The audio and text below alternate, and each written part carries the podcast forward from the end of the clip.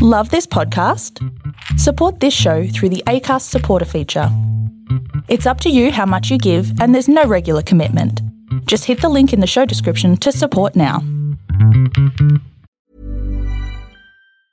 Hi, I'm Daniel, founder of Pretty Litter. Did you know cats tend to hide symptoms of sickness and pain? I learned this the hard way after losing my cat, Gingy. So I created Pretty Litter, a health monitoring litter that helps detect early signs of illness by changing colors, saving you money and potentially your cat's life. Pretty Litter is veterinarian developed, and it's the easiest way to keep tabs on your fur baby's health right at home. Go to prettylitter.com and use code ACAST for 20% off your first order and a free cat toy. Terms and conditions apply. See site for details. We choose to go to the moon in this decade and do the other things, not because they are easy, but because they are hard. Okay, we've had a problem here. This is Houston. Say again, please. Houston, we've had a problem. G'day, Space Junkies. Welcome to the Space Junk Podcast. And today I am joined by Kat Ross, who is zooming in all the way from Western Australia, where apparently they've solved the COVID thing, or near enough, which we have yet to do. So this is very exciting. And Kat is a PhD candidate at the International Centre for Radio Astronomy Research at the Curtin node, Curtin being Curtin University, not the curtains on your window. I often misspell it and always get in trouble. Kat, it is a pleasure to be speaking with you. How are you? I'm good. Thank you so much for having me. Yeah, it's pretty nice to be calling in from the office. Pretty sad for the rest of the East Coast, but we're doing okay here in Perth. I am unbelievably envious. Yeah, I never thought I would. Behind you, I'm like, oh my God. Exactly. This lighting that's used to be so harsh and painful is now delightful. Yeah. You're basking in the neon glow. Delightful. I was explaining just before to Kat that this here is a Christmas tree which has little LEDs on it, and because my apartment electrics have not worked for a while now, when the sun goes down and I have to record something, I light myself with this Christmas tree, which like... It's the greatest lighting ever. Well, it's really fun, but it doesn't have any of the utility of the office lighting that you've got there. So I apologise. It's a very specific aesthetic. Yeah, this is a slightly film noir look here where we've got like the sun coming in here and then like darkness in my apartment. So that's okay. This is what we do. Now, where to begin? Kat, who are you? What do you do? Well, where to begin answering, I guess. That's a pretty big question. I'm a PhD student at the moment at Curtin University. I'm a radio astrophysicist. So I like to study the universe, but I study specifically with radio telescopes. In particular, I study using the MWA, or the Murchison Widefield Array, and I look at black holes in the centres of distant galaxies. I'm basically trying to determine how these black holes evolve and the role that they play in the galaxy evolution as well. It turns out the initial studies I've done seem to suggest we really know absolutely nothing about them, and they're changing and doing weird things that we never really predicted. So hopefully I will have an answer to that by the end of my PhD. This is a dangerous question, but how far in are you? So I'm about 18 months in, which means I have around 18 months to 2 years left. So sort of just testing the waters at the moment, starting to get some results out, but hopefully got some plans for some future projects I'm pretty excited for. That is fantastic. That's like the golden stage of the PhD. So that's what I've heard, yes. Yeah. Going to try and embrace it while I have it, yeah. Although I must say that like doing a PhD is still way better than doing just about anything else. So it's pretty great. It's a nice feeling to be able to just direct your research and you're like, find something cool and you have the freedom to be like, I'm just going to follow that, which is exactly how I got down this track anyway. It was completely different to what I planned, but we found something weird and figured we better follow it up. So here I am. And what did you plan? I'd originally planned to look specifically at the supermassive black holes inside of galaxies that were really young. So they're really compact, they're smaller, but we don't know if they're smaller because they haven't yet grown to the size of typical black holes, or have they been confined? Is something forcing them to stay small? And so I was going to try and answer that question of why these particular baby black holes were, in fact, if they were baby or not. But then when I looked at them to see if they were all doing okay, check in and see what was happening, turns out a lot of them were changing. Some of them didn't look like baby black holes anymore. They looked like typical galactic centers. And so all our original thoughts kind of went out the window. We had to follow up and see what was going on. Are these sources actually the sources we think they are, or is something entirely different happening? And that's what I'm hoping to answer. That is extremely cool. Tell me more about this radio astrophysics thing. How does it work? So, I mean, you're looking at data. I assume you're looking like a wide field array. You've got a lot of different sensors, or a lot of the same sensors across a wide area trying to pick up signals. How does that look when you're actually looking at the data?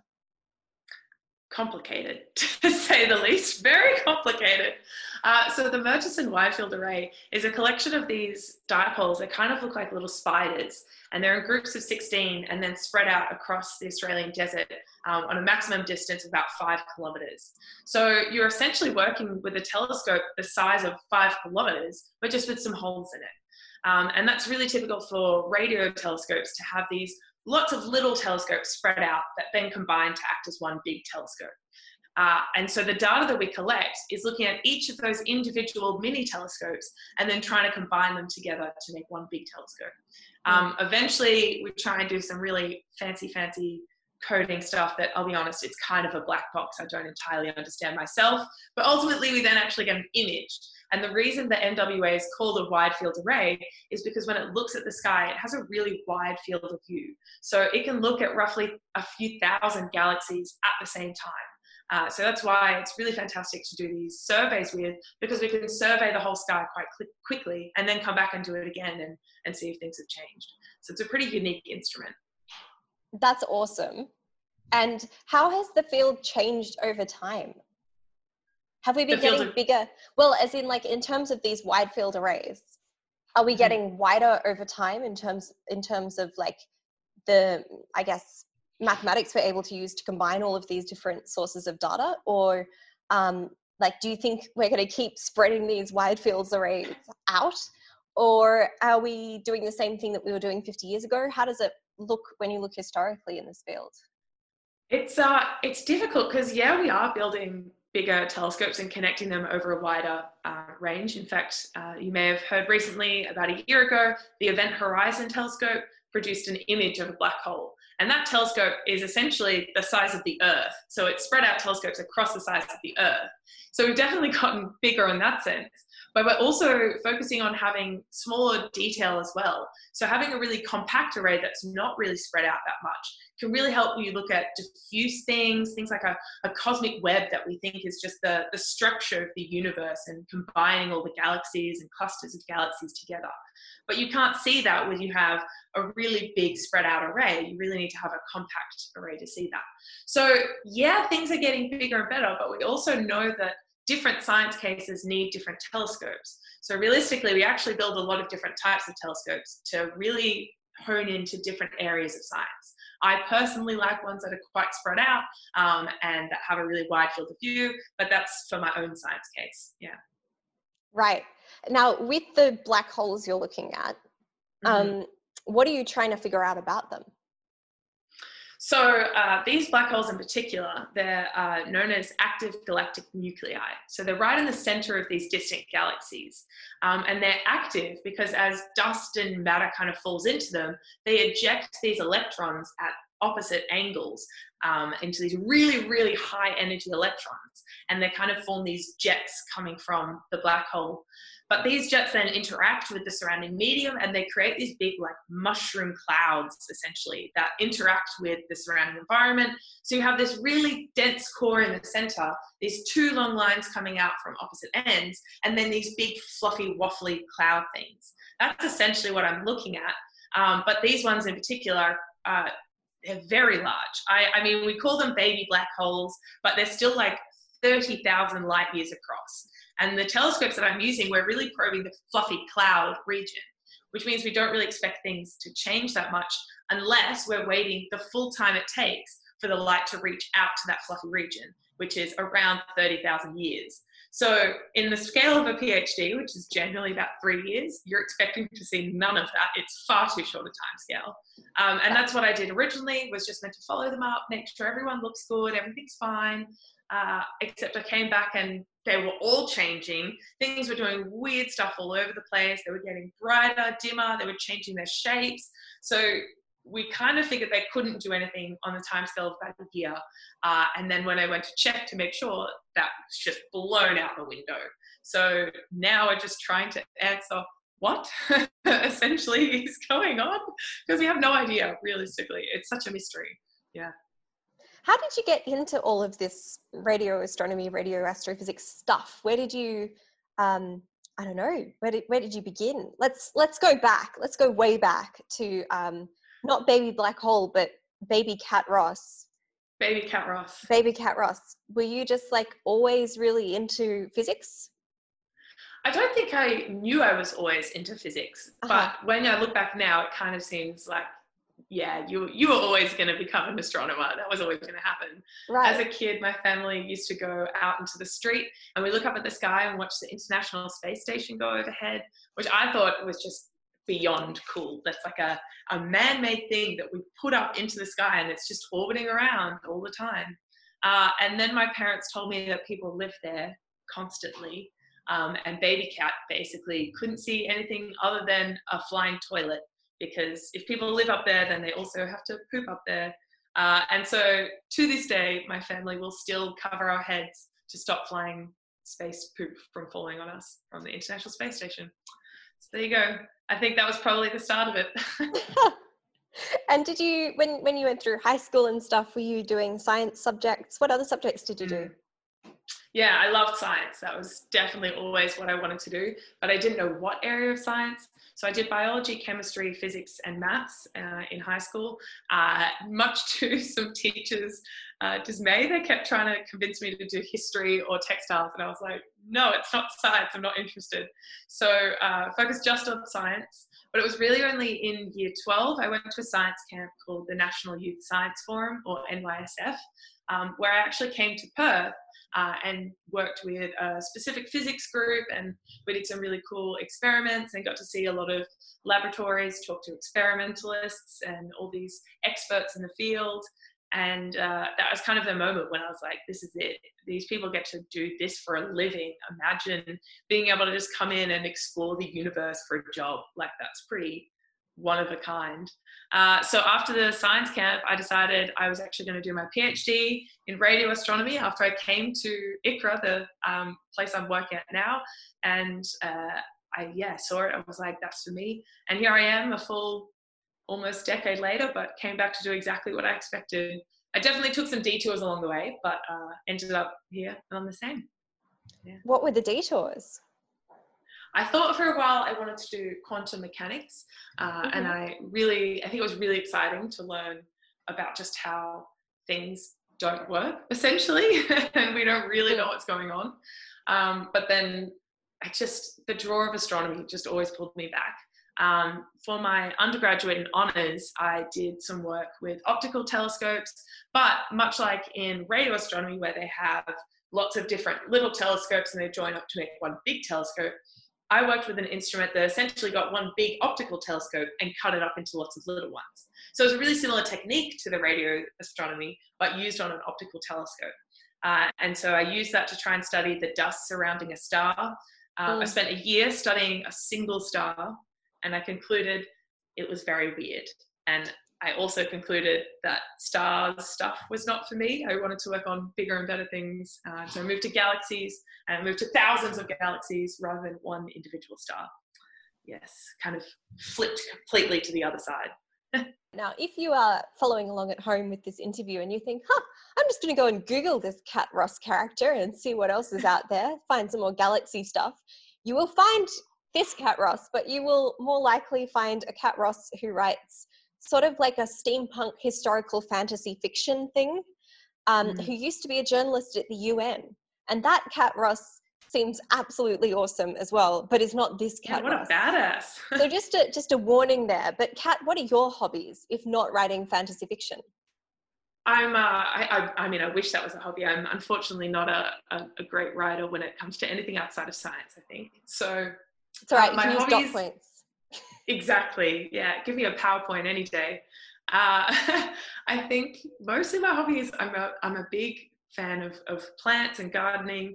My mum is a gardener, and she always tried as a kid to get us involved in plants and love being in the garden. And it was always like, no, Mum, I'm not interested. And then when I moved out, it was like, oh, I need plants. But I'm not very good at it. I think my learning is just, if it doesn't die, then it must be good. So there's quite a plant graveyard in my history, but I now have lots of happy plants, and I'm conducting a few experiments with them because I'm ever the scientist. So I have a couple of ferns, and I read online that if you give black tea to ferns, cool down, not boiling hot tea, then it acts as like a fertilizer, except that all the people that were saying it worked for them had a sample size of one, and it was just that their plant was dying, and then they gave it tea and it was no longer dying. So I kind of figured, is that just because you're giving it tea, or is it because you're just giving it something and you were giving it nothing before? So I now am doing an experiment where I have two ferns. One gets just water, one gets tea and water to see if they grow differently. And it was an interesting experiment, but evolved essentially to just more recognition of my mental state at the time, because they don't like to dry out for even a second. So if you're working too hard and you forget about them for 2 days, then they're, how dare you, I'm dead now. So they're on a slow recovery journey at the moment. Right. I think, well, my mum used to always put the tea leaves on the roses in the garden. So there you go. I mean, she swore by it. She said tea leaves were good for plants. I don't know. I've not seen anything negative about it. So at the very most, it maybe just doesn't do as much as people think. At the very least, I guess. But at the most, helpful, amazing. Yeah, very much so. Now, I'm terrible with plants. I kill them all the time. And I remember distinctly in year one at school, we did a unit on plants. And we learned that plants had to have soil and sunlight and water, the three things. And we did an experiment where we took some plants, and then we had one that we didn't water. We had one that we put a box over it so it didn't get sunlight. We had one that we took it out of soil and put it in sand instead. And and then we had our healthy plant. And, you know, we went through this process, and the plants died. Of course they died. And this was, you know, a learning experience. But to this day, I have not been able to remember that when faced with a plant of my own. And every time I forget, and then it'll be dying, and I'll be like, oh, why are you dying? Oh, I haven't watered you for 3 weeks. Yeah. So I'll take it into the bathroom, because I'll be like, that way it's next to the water. I'll remember to water it every time I like go have a shower. And then it dies because I've forgotten to give it sunlight. And I'm like, oh my God, sunlight. Anyway, I don't know what the moral of this is, but I think it's that plants are difficult. And I wouldn't consider myself like an incapable sort of person, or even forgetful, but it's just, but plants isn't just there. Fun. I found this is what made me be okay with the amount of plants that I was killing. So my mum said, if you get a plant and it dies, essentially just think of all the plants that you get as a bunch of flowers. So the flowers are always going to die. That's inevitable. But you try and make them last for as long as possible, and you still get joy from a bunch of flowers, despite the fact that they then die. And so it can be the same with the plant. You can have it, you can still get joy from it, and then it can die. And you're like, well, I enjoyed it while I had it. I did kill it, that's sad, but I still had fun while it was alive. And that's that has been my approach since then. That's a great approach. Maybe I need to try this again. Maybe as we head into our next round of lockdowns, I can, you know, have a plant and try and keep it alive. Actually keep it alive, yeah. Maybe, I don't know. Now, Kat has TikTok, and I know TikTok's been in the news recently for stealing data and stuff. I'm not going to comment on all of that. All I'll say is it's a lot of fun. And and I love watching Kat's videos. She has my favorite video of all time across all of TikTok is a video of Kat watering her plants with this like groovy little watering can while I don't know, what's the word, miming along or yeah, like lip syncing, like doing karaoke but without the sound, to Julia Gillard's misogyny speech, and just watering these plants with such sass, and it's incredible. Really good. Go look it up. If I could figure out a way of downloading it, I would cut it into this video now, but this is how that happened. But tell me more. Why, how, I love it, but what led you to decide to make a video of watering plants while lip syncing to the misogyny speech? I mean, firstly, big fan of the misogyny speech. It was not hard to learn the lyrics to it because I had basically memorized it from watching it countless times anyway. So there wasn't really too much work involved in that side of it. But I think also just, you know, yeah, everything that's going on, it's easy to get caught up in just constant negative headlines. And so it was hard for me just to be doing something fun that I enjoy. You know, firstly, I'm watering my plants, good stuff for the plants, but also, yeah, it was just fun to make the video. And I figured if it's fun for me to make the video, it must be fun for other people to watch it. And clearly you agree. So thank goodness, not wasted time. But yeah, it was just really good fun. And I think that was generally my approach for TikTok. I thought of it at first, like, you know, I'll have it as another science platform where I can present some of the stuff that I'm doing as a science communicator and as a PhD researcher. But then eventually just, oh, I'm just going to have this for fun. And it's been good. I enjoy it. Would you consider yourself a feminist? Oh, definitely. Yes, absolutely. I thought so. One doesn't want to assume these things. It's weird. I think that the word feminist gets such a bad rap. And there are plenty of people that would probably actually sort of think of themselves as a feminist, but not actually the name feminist. But I think that that's come from a place of internalized misogyny and from a patriarchal society that tries to discredit the overall movement by discrediting the actual title of the movement. And yeah, I have absolutely no shame in calling myself a feminist and working towards feminist goals and ideals. And I think that it's sad to see people want to do those things, but not call themselves a feminist. Yeah. Difficult. It's interesting how the meaning of these terms changes over time, and there's a lot of sort of value-latedness in the wording as well, I think, with the word feminist. I mean, I feel much the same way. I'm like, yes, of course I'm a feminist. Yeah. Why would I not be a feminist? Why would I not be? But it is interesting, particularly with older generations, there's and even like younger generations, I don't know, there's just something about the word that I think for some people brings up negative things. And it's really interesting to see over time. Well, as someone who does a lot of like sociology of science and kind of all of these philosophy things, it's a classic case of a what we might call a boundary object. Yeah. You know, it's this thing that gets sort of pushed from all sides with different ideologies and so on. And this word can change in its meaning to different groups depending on the circumstances. It isn't really its own thing, but yeah, it is so fascinating. If I think back to Julia Gillard giving that speech and where we were then, it's really interesting the way that over time, I think, I'd like to think that people look back on that speech as being like really good, and that maybe it's even more popular now than it was then. I'm not sure. I hope so. Yeah, I think it seems to have gotten a bit of like a spike in talking when, you know, we started having Tony Abbott being back in the media, and everyone was like, oh, remember that time Julia Gillard absolutely roasted him? Hilarious. So I think it comes in like ebbs and flows. But even at the time, I mean, I think I had a very typical journey to feminism that in high school, I didn't consider myself a feminist because, you know, we have the right to vote. What more do we need? And it really just comes from a place of ignorance that you don't realize quite how intrinsic a lot of the sexism is and how just folded into everything that we do, this misogyny is. And so it was, I remember watching it being like, oh yeah, it's great because Tony Abbott's getting roasted and that's hilarious.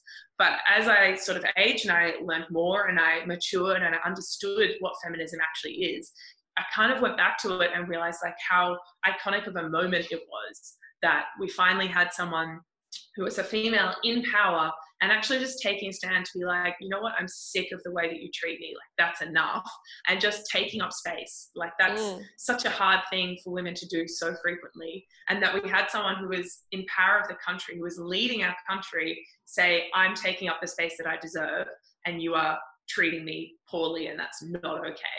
I think that was a really iconic moment, and it very much having that mindset and realizing that there are moments like that through history was very much inspirational to me and motivating to me as well, in things that I do. And it's sort of, things may ebb and flow, but you still have those powerful moments that come and you can really work forward from there. Yeah, the taking up space thing is a big one. It's interesting that often, someone said to me once that the internalized view is that the correct size for a woman to be is nothing.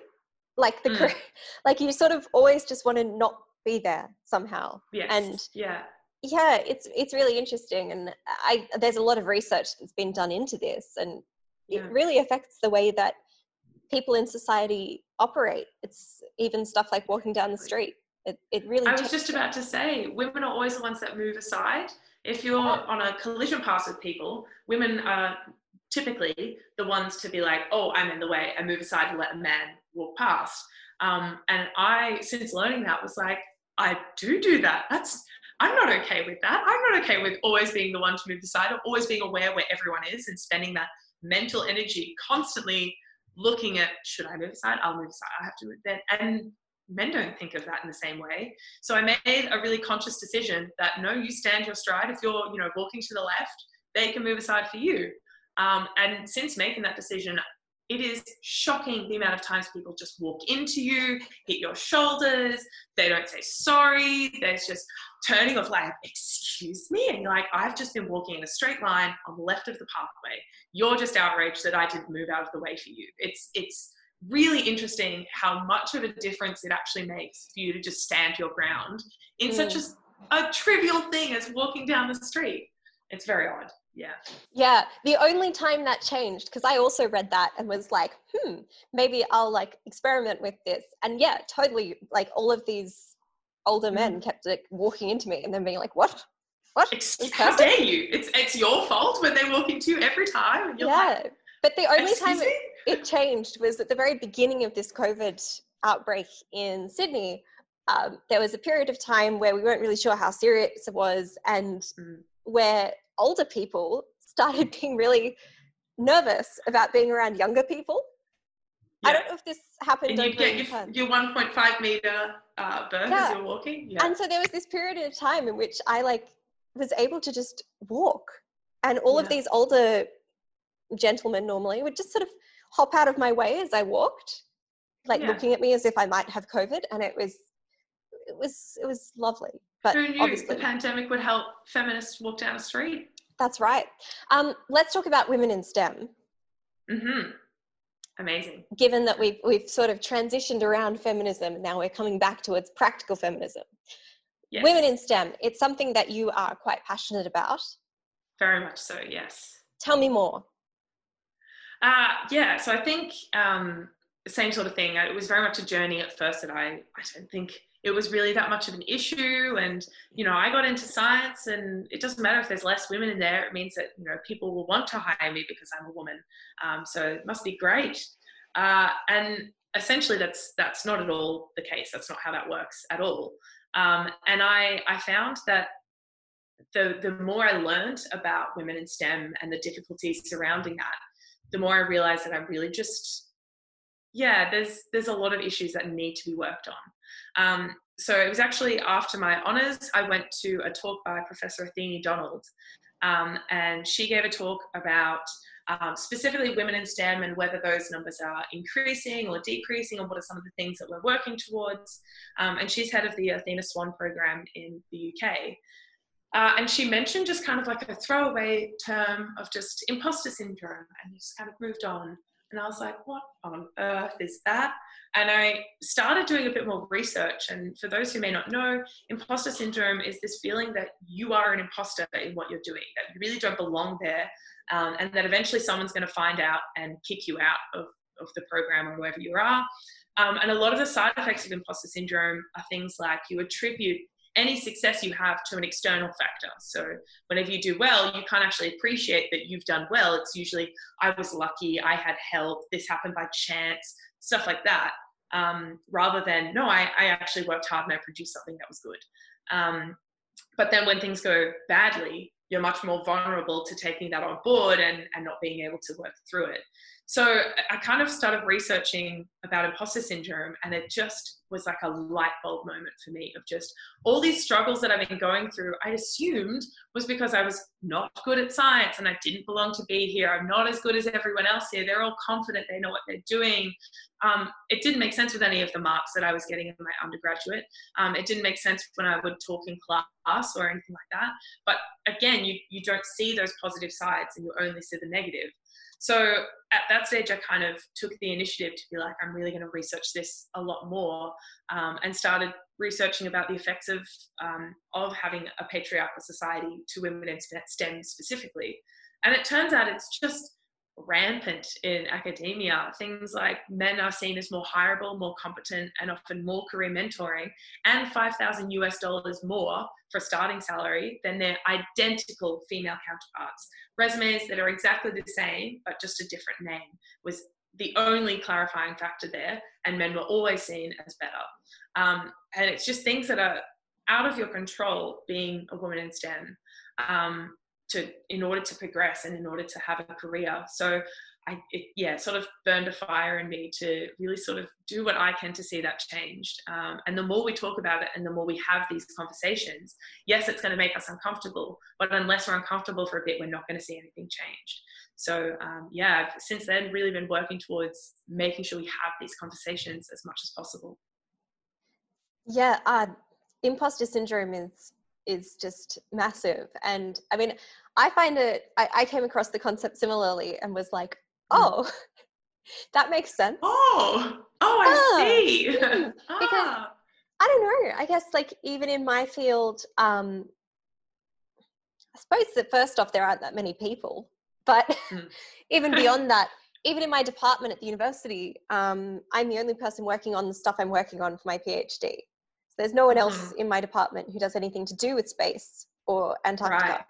So it's really all very self-directed. And as a result, it's this weird thing of, I don't know, it's like, it's this very high stakes game where it's like, if it goes well, that's fantastic. But if something goes wrong, it's always my fault. And it's so interesting the way that it impacts you. And I didn't even realize this, but I was talking to someone recently who was giving me some mentoring through the UN Space for Women program, which is all very exciting. Oh, yeah. Yeah. Cool. And anyway, I was talking to her and she was like, so what are you going to do after your PhD? And I was like, I don't know. And she's like, well, like, what about academia? And I was like, well, I don't know. And she's like, why don't you know? And I was like, I don't know if I'm good enough for academia. Yeah. Like, I'm not sure. I've no idea whether that's a cutoff. And she was like, I can't believe that you're saying this. And I was like, I can't believe I'm saying this either. But I guess in my head, and I hadn't even realized because, you know, usually things go okay, but I was just like, I hadn't even realized that there was this imaginary hurdle in my head for what you had to be to like pursue a career in academia. Yeah. And it's I had just discounted it. Yeah, because I was like, I actually haven't even attributed what qualities that would be. I just was like, no, that's it's not me. Not one. There's a hurdle here and it's not me. Yeah. And it was really interesting. And I had to like sit back and reconsider. And then, as I was sitting back and reconsidering, I heard a podcast that you were interviewed in where you were talking about the Include Her hashtag campaign that you're doing. And you mentioned that there are very few, and we'll go on to talk about this more, women in STEM who are mentioned in textbooks. Yeah. And I realized that not only was it my science textbooks that didn't have anyone who sounded like me, looked like me, had a name like Annie, which like, honestly, people keep asking me if it's a nickname. And I'm like, no, it's just my name. No, this is my name. Not only that, but also like all of my geography textbooks, history textbooks, Mm-hmm. Every textbook, because I don't even know if my field counts as STEM. It depends. You know what? I'm really cynical, Kat. I think my field gets counted as STEM when they need to up the numbers of women in STEM for the university. So, and then discount it otherwise. They like, discount it otherwise. But it's only STEM when we need it. Exactly. So when they need to like have a bouncy woman to like wheel out on stage to talk to grad, you know, like new HSC people, they're like, yeah, woman in STEM, it's Annie. And I'm like, but am I? Anyway, that's all very cynical, but yes, textbooks, like the whole thing, it was insane to me. I was like, how could I have missed this? That yeah, of course I don't see myself in academia because there's no one who looks like me, even though my supervisor is a woman. I was like, but that's one person. It's just there's something really deep. Tell me more. Science, Include Her, STEM textbooks, what's the deal? Yeah. I mean, it essentially came about for the exact reason you said, that it was just, I kind of learnt of it. Someone pointed out to me, I was actually doing some work at the time at the Sydney University Physics Education Research Group, or the Super Group, and we were going through the incoming physics syllabus dot point by dot point to introduce new resources and some fancy things for teachers. And someone pointed out that Marie Curie, who invented radioactivity, won a Nobel Prize in physics and chemistry. Basically, she just was not mentioned anywhere in the radioactivity section, which I was kind of like, but you can't teach it without her. Like, how is she not included? And it got me thinking, and to be fair, I'd been working on this syllabus for about a year by the time we noticed this. So it does kind of hit you. You learn of it and you're like, how did I not notice this? How did it go so long without us figuring this out? And so I figured, let's go through and see who else may be missing. And I went through the physics syllabus and just found there was ample men just mentioned everywhere in context, both of like so-and-so's equation or this relation, but also just specifically of the scientists. There's so much in there looking about how scientists contributed to science. And so you look at these scientists and you learn like, wow, they've contributed, they've done all this stuff, but it's only ever men. There's no women mentioned in the entire physics syllabus, not one. And it turns out across New South Wales, it's pretty similar. Across New South Wales, for all the STEM courses, there's basically no women, but there's so many men mentioned in a range of contexts. And it was very disheartening to see. You kind of like, I get that this can come from a point of unconscious bias where you don't realize that they're not there. But now we know they're not there. Like I've pointed it out. We should really be doing something about it. And this is where the Include Her campaign started. And it's turned into a full national movement. I now have about 12 volunteers. We're going through each course for each state as well, and comparing them, seeing how many women are mentioned, how many men are mentioned, but also looking at the places where we can include women without really changing too much. Because it seems, and this is what really surprises me, a lot of the science that women have done is already in the syllabus. It's just not being attributed to the women. It seems that we really only care about the scientist when that scientist is a man. And that's fundamentally wrong and inconsistent. You know, we're only presenting half of the story, and it's just inaccurate. So some of the work we're doing is really just seeing where can we include women where they really already should be mentioned, but they're not. Yeah. So Kat, is it just that they have taken out all of the scientists and it's a focus on the actual science, or is there a mismatch? I mean, how many women are we talking? How many men are we talking? What's the ratio at the moment? Yeah, it's a little bit of both. So in some states like Victoria, they really tried to avoid mentioning any scientist whatsoever. And then in New South Wales, there's a real focus on the development of science and the history of science as well. And they use that development of knowledge to really build up the actual understanding of physics as well. So there's a lot of background of scientists involved with that. But in New South Wales, across the science courses, they mention around 80 men over 100 times, well and truly. And they only mention 4 women, which is Marie Curie. She is mentioned, not in chemistry or physics, but she's mentioned in investigating science. And they also mentioned Barbara McClintock. She also won a Nobel Prize for her work in genetics, and she's mentioned in science extension. The other 2 women that are mentioned are Edna Krabappel and Maggie Simpson, the cartoon characters. So there are just as many cartoon characters as there are women in STEM. Okay. And then there's just a buttload of men. Okay. And if I'm putting on my, like, skeptical older white man hat right now and they say, well, yes, but there were more men in science historically, and that's maybe because of the patriarchy, but it might also just be true. What do we say to that? Well, I mean, that was one of the biggest criticisms that I got. You know, it's not their fault. Women just haven't done anything through history, and things are named after men and blah, blah, blah, blah, blah. And I mean, firstly, the named after men, well, 50% of the mentions in physics alone specifically looks at the scientist, not just the science. So that's already out the window. We care about the scientists, not just the name of something they did. In terms of women just weren't involved, well, it turns out that's also just false. So if you go across the New South Wales syllabus and you simply attribute the name of the woman to the science that's already there, you can increase the representation from about 1% up to almost 40%. So it's very easy to be including them. We just have seemed to overlook them due to an unconscious bias. But names like Einstein, Newton, and Maxwell, they're very much included everywhere because we all know them, we all grew up and we were through this system that really highlights those male scientists and diminishes the work of women. So it comes from that place where we prioritize men and just seem to overlook and ignore women. But the science that they do is really contributed to science overall. So we still learn of that incredible science. We just don't attribute it to the women who did it because, again, we overlook them. Yeah. This is something that I always break the brains of our incoming undergrad students with in the School of History and Philosophy of Science, which is where I spend my time. And we really destroy a lot of their preconceptions by pointing out that history is an active process that is written by people with particular interests in mind. So, exactly, there's no such thing as an unbiased, completely objective history of anything. But when we look at the history of science, especially, a lot of the students come in with this preconceived idea of, well, it was in my textbook, therefore that is the truth.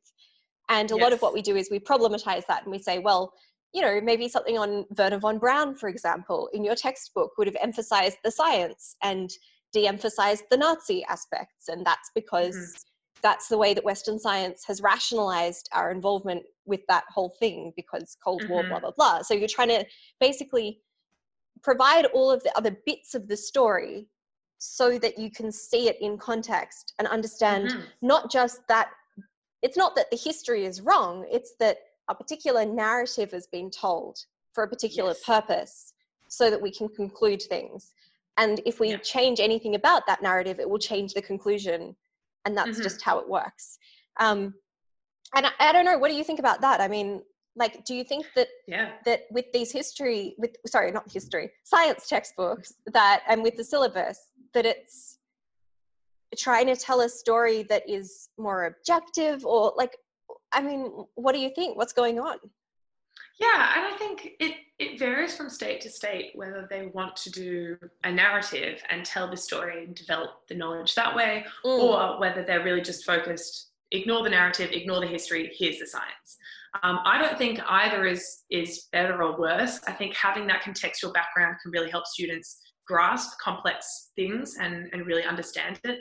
And the narrative is part of that. Having a narrative can really help students understand and retain information. But I think when you know that the narrative you're telling is biased, then you should be addressing that. And when we only tell narratives that are of men, we're basically normalizing that scientists are only men. And we're telling these high school students, especially the young women in STEM who are aspiring to careers in STEM, we're telling them essentially that your career ends at high school. There's nothing for you after that, which is flat out wrong. But we ignore the women through history, and we also don't provide enough visibility to the women in STEM that we have today to really change that narrative at all. And whether this comes from a place that was deliberate to only have a narrative of men, or whether it came from an unconscious place, doesn't really matter. It's the narrative that we're telling, and it's an inaccurate narrative that actively harms a group of people. So it's something that is fundamentally broken about the way that we're presenting science to students, and that's why I think it's something we should really be working on fixing. Okay, Ruby Payne-Scott is was a radio astronomer. Tell us more about Ruby Payne-Scott, because of all of the female scientists who you would expect to see in a textbook, she's way up there on my list. What do we know about this person? Well, I mean, that's the thing is, the more I learn about her, the more it seems like she should be in a textbook. But I mean, I went through the system where we didn't have role models. I didn't know anything about female scientists. And so my female role model was a science fiction character. It was Captain Kathryn Janeway from Star Trek Voyager. Total badass. Love it. So good. Helped that she had the same name as me. But I mean, as I kind of realized that, this syllabus and these textbooks were lacking the female role models, I started to look into who could be included. And that's actually where I found Ruby Payne-Scott. And she was a radio astronomer from Australia. So, we love a homebrew person. We love an Australian. And she really just pioneered radio astronomy in Australia. And it turns out Australia was really at the forefront of radio astronomy as it is. And when it was this new field and we just discovered what it was, she was there helping us develop telescopes, trying to figure out what we were seeing. And that work that she did really helped solidify Australia as a front runner in radio astronomy. She was also doing work on things like understanding the sun, and she discovered 3 out of the 5 solar bursts as these radio bursts that they were seeing and attributed them to the sun. And they were all slightly different, but she was the one who discovered that. She did all of this work, but her career was only 7 years because she actually worked for the CSIRO at a time when there was a law that when a woman gets married, she has to then leave her job and become a good housewife. So she actually lied about being married for a while, but after it was discovered, she was asked to leave. And so imagine all the work that could have happened had she stayed in her career. And I think she's also quite a badass as well, which I quite like. She used to wear shorts on field, which a woman wearing shorts, it's not spoken of. Outrageous. So she used to wear shorts and people would comment on it and she'd be like, well, I mean, I'm climbing ladders all day, I'm doing all this stuff, like what skirt am I going to wear that's going to be able to do that? I think she was just a bit of a badass. And when you learn of women like this through history, it's kind of just like, it clicked for me that Ruby was just this amazing role model that you can aspire to do all this amazing research, even if your career is short, but you can really make such an impact and lead a country in this new field. So she's now absolutely one of my major role models. And the fact that Australia is such a forefront in a front runner in radio astronomy, and we learn so much about astronomy in high school, she should really be included. We should be highlighting this and, celebrating our own scientists. But alas, she's not there, but she's definitely someone I'm working to hopefully get included. Kat, I have to ask you, one of the things that is awkward for me when it comes to talking about women in science, and I want to know your take on this, is I worry that we focus on women in science and therefore do not focus on sexism in science. Now, this is a weird disjunction, and I really want your take on it. But occasionally, like as someone who works in sociology and history and philosophy of science, I'm always looking at things from one step back. And occasionally I worry like, okay, so let's say we got Ruby Payne-Scott and we put her in the syllabus as the person who was the at the forefront of radio astronomy for Australia and the world. We put her where she's meant to be. Mm-hmm. But what if that's where we stop and we say, okay, now we have a woman in science, now we have representation. Hooray, we actually ignore the whole story of why she wasn't there in the first place and the entrenched systemic sexism and racism in science. I mean, a lot of the history stuff we cover in the subject I teach is around experimentation that was done in Australia on Australia's Indigenous people, completely unethical. There's a lot of stuff historically that's been done in science and continues to be done that is at its core racist and sexist and homophobic and et cetera, et cetera, et cetera. And so just having representation, I feel sometimes doesn't address it. And I worry about this, and every time I'm asked to speak at anything is sort of like, here's a woman in STEM. I feel that thing where I'm like, am I expected to smile and pretend like it's all fine? because I exist. And it's better than it was. And I'm not saying that we shouldn't celebrate women in science, but representation isn't a solution necessarily. Yeah. What do you feel about this? No, I completely agree. And I mean, putting the names of women in the syllabus and in the textbooks is kind of like slapping a Band-Aid on a giant leak. It's not fixing the problem. The reason I'm fighting so hard for it is first and foremost, we know that what we're doing is currently broken. So to do nothing and to continue doing that is bad science. When we continue doing this and expect a different result, that's just silly. So we have to do at least something. And this is a nice, easy first step. I agree. It is not solving the problem. It is just really just bare minimum, little effort. But I do think that it would make a huge improvement on normalizing women as scientists. But as you say, then it's ignoring the problem of why they were even there in the first place.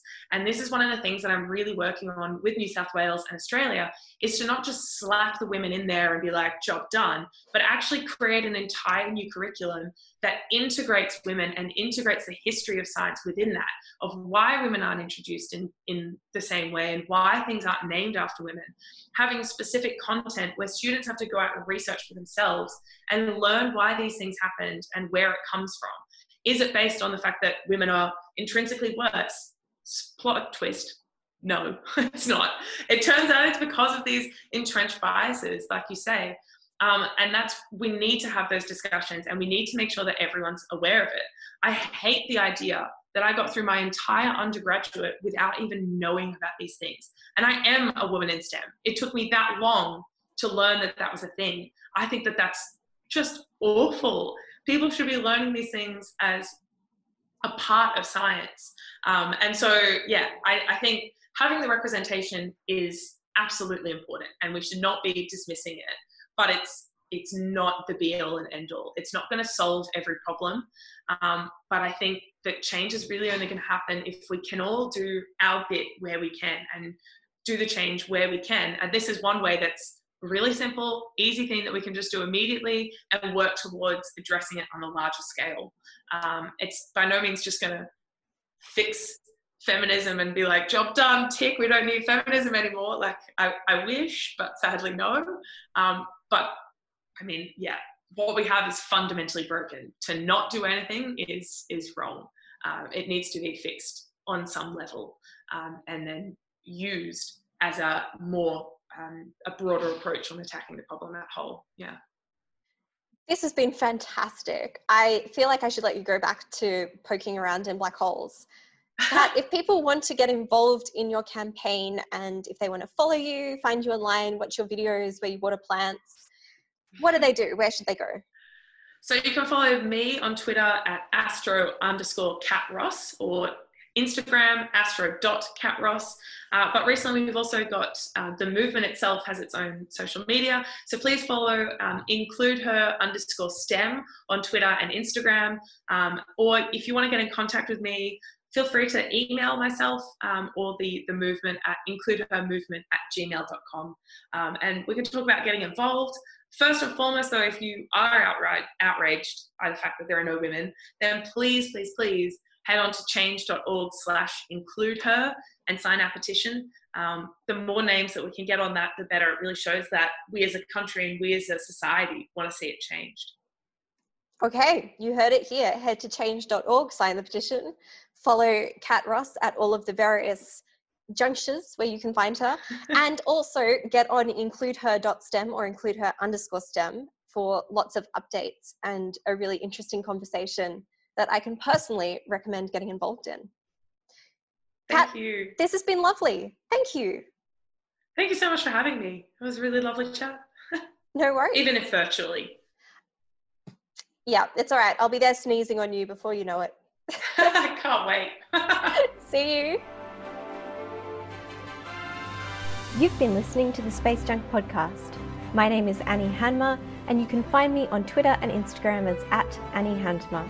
If you'd like to get in contact, please send an email to thespacejunkpod@gmail.com. And to support this podcast, go to www.patreon.com/thespacejunkpod. Hi, I'm Daniel, founder of Pretty Litter. Cats and cat owners deserve better than any old-fashioned litter. That's why I teamed up with scientists and veterinarians to create Pretty Litter. Its innovative crystal formula has superior odor control and weighs up to 80% less than clay litter. Pretty Litter even monitors health by changing colors to help detect early signs of potential illness. It's the world's smartest kitty litter. Go to prettylitter.com and use code ACAST for 20% off your first order and a free cat toy. Terms and conditions apply. See site for details.